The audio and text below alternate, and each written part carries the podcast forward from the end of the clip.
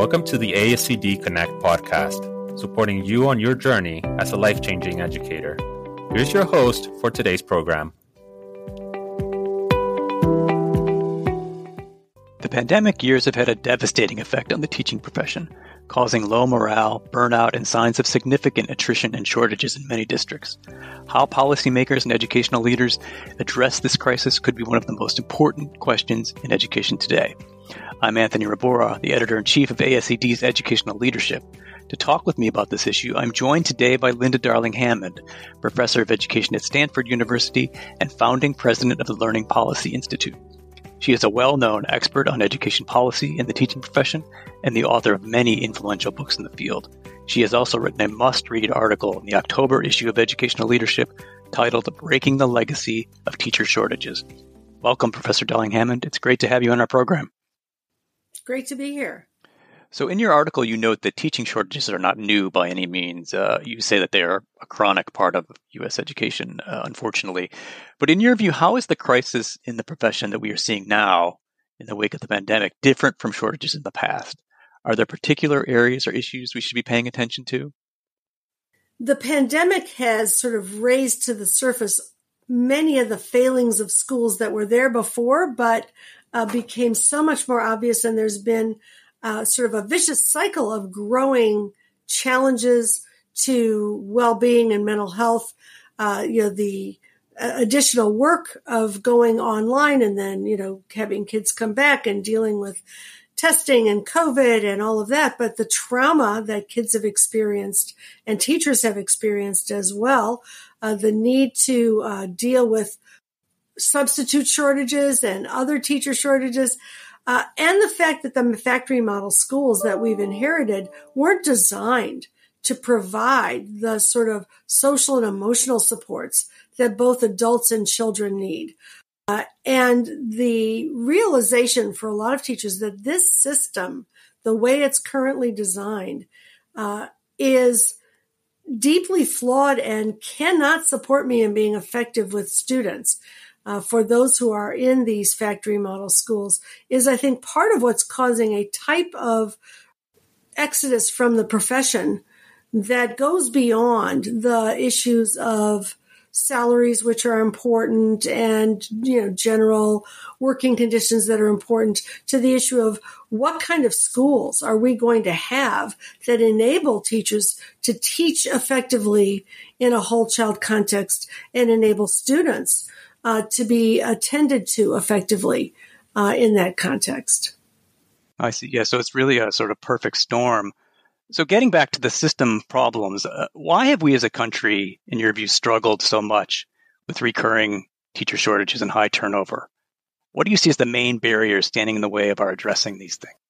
Well, in the United States, we have not adopted a view of teaching as a profession, uh, as some other countries uh, that have, you know, moved far ahead of us have done, where we see teaching as uh, a profession that should uh, pay teachers as well as other college educated professionals. It's about uh, an 80% um, uh, ratio to those other professionals where we uh, ensure that they get access to high quality professional preparation that sees them as um, engaged in the complex work that they are engaged in that requires deep knowledge of both learners and learning and uh, many, many uh, strategies for dealing with a complex form of professional work, uh, where we uh, see the need for ongoing supports for learning and mentoring, uh, and where we create the working conditions that allow for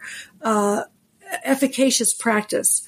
Uh, and so we've still uh, got a, a, view of teachers as you know something uh, more like babysitters uh, in the ways in which many states pay and treat teachers, and uh, lack of access to the knowledge and skills that are needed for this highly complex job.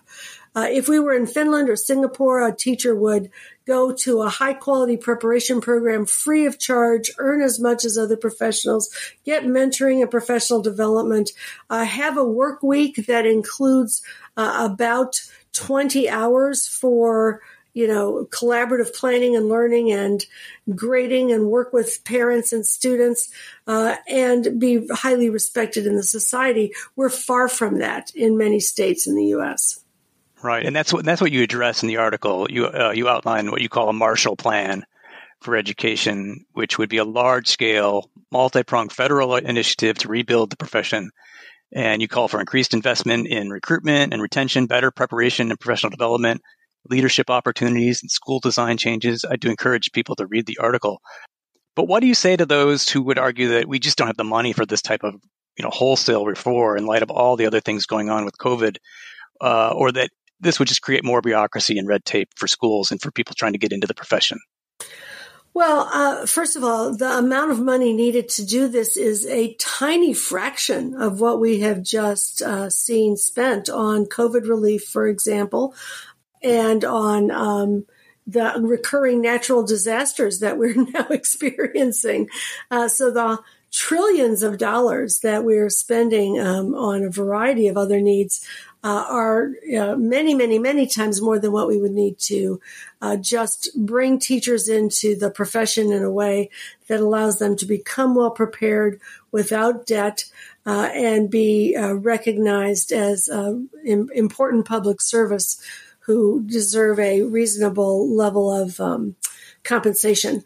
Uh, that entire package would be far less than a hundred billion dollars. And you know we've just passed trillions of dollars in these other areas. And the more important point is that making the investments that are needed which other countries do make routinely in having a well prepared and financially supported educator workforce would yield us enormous benefits and savings around other things that we invest in education in ways that are penny wise and pound foolish because uh, you know teaching is the profession on which all other professions depend nothing works in education well unless you have a stable a diverse set of well prepared teachers who are able to enact it.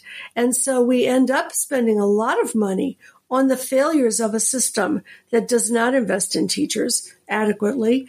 Uh, those costs are for the additional remediation and summer school and grade retention and uh, various forms of failure that uh, children experience when they haven't had access to uh, sophisticated, high quality teaching. Uh, and so, you know, this would actually save us a lot of money in the long run uh, and a lot of avoid a lot of failure that we otherwise experience. Uh, so I found it interesting in the piece you focus quite a bit, and in your plan on you focus quite a bit on strengthening teacher preparation, including putting an emphasis on specialized residency style programs. And this is actually at odds with the way teaching shortages are often addressed in states where uh, preparation requirements are curtailed or abandoned completely, so that they could get more people into the profession. Uh, why are more in depth and more specialized teaching prep programs so critical in your view? Well, again, to be an effective teacher, uh, you need to know uh, a tremendous amount, not about just the sort of knowledge base of teaching and the theories behind how kids learn and te- effective teaching occurs, but you have to be able to put it into practice. You have to be able to see it, touch it, feel it, you know, uh, understand how these many goals are pursued at once. So, uh, extended clinical practice under the wing of expert veterans is critically important. We need to get to a place very soon where every teacher gets at least a full year of extended clinical practice in the classroom of an expert veteran, hopefully in a school that's designed to support them in learning to teach. Uh, it's uh, you know just a small bit of what we now provide for um, people in the medical profession, and uh, to the point about the way we normally deal with shortages, which is to hire people who have little or no preparation, who then leave at very high rates. Um, one estimate is that uh, unprepared teachers leave at two to three times the rate in the early years of teaching as those who are fully prepared. Then that's another piece of um, penny wise, pound foolish spending because uh, every time we have to replace a teacher who leaves, it costs about twenty thousand dollars just for that replacement process. Uh, and we also know that student achievement is undermined by high attrition rates. Uh, the shortages themselves are a function of high attrition rates because nine out of every 10 teachers we hire each year are hired to replace someone who left the year before. So by not making that investment uh, in a much more successful outcome, we continually throw good money after bad in the churn that is otherwise um, the result of our uh, solutions. So, what advice do you have for school leaders who are dealing with shortages or morale problems in their schools or districts and might not have the, the policy levers to control? First of all, I would say, you know, that teachers respond to whatever enables them to be more effective in their work. And uh, among the levers that everyone has access to is the collaboration with teachers, the opportunity to hear what is on their minds and to uh, respond, at least with respect to the ways in which teachers get the opportunity to do local problem solving around those immediate um, problems of practice. Uh, in states where districts are underfunded for the um, the needs that they have for compensation and uh, better working conditions, local leaders need to be very articulate uh, in uh, advocating along with teachers for those conditions. I think that it's important to join hands as well with parents in the community around how these investments can both be secured and how teachers can be helped to know how valuable uh, and important they are. Uh, that will actually go uh, a good part of the way towards improving retention, even as we deal with these broader policy issues that we need everyone to be articulating uh, and um, advocating for if we're going to change the system. Uh, and what advice might you have for teachers, particularly new teachers? Is there a way that they can really uh, ensure that they're thriving in the profession? Well, one of the things that uh, we do in the teacher education program I've been involved in at Stanford University is ensure that teachers learn to uh, be in collaboration and community with their colleagues, uh, how to work in that way and share um, thoughts and ideas and feedback and, uh, and, and, assistance, uh, but also how to reach out to one another for resources, for assistance, for help.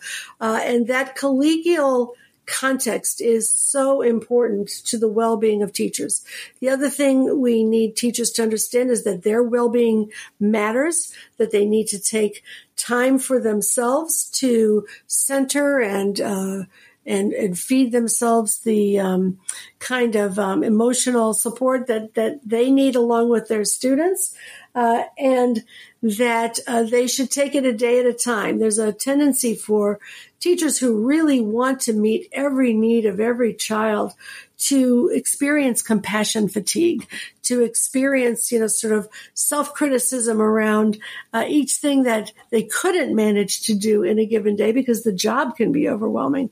So it's very important for teachers to uh, be self supportive and understand that each day is a new day, that uh, every time you, um, uh, express concern for kids, they hear it and feel it and will work with you to uh, achieve the goals that you share together. That sounds like really good advice. So, getting back to your article, uh, you say, and I'm quoting you here the moment may be ripe right now for a set of transformations needed to develop a true education profession in this country. Why do you feel that? Why do you think optimistically about that right now? Uh, I think that you know the amount of disruption that we have had uh, because of the pandemic uh, has created a set of crises, and the crisis in um, teacher supply is part of it. Uh, that is causing a wake up call.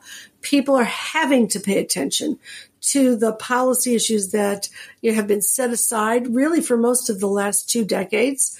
Uh, and I think that it's a timely moment for us to make leapfrog progress, both in the design of schools and in the design of the profession and in the investments that we that we make to uh, actualize those realities. And so uh, it's a time that certainly is a moment of crisis, but it is out of such moments that major change occurs, and it requires uh, many voices raised together around the nature of the problem and the nature of the uh, solutions that allows that progress to be made. I think we're in a moment where uh, people are listening.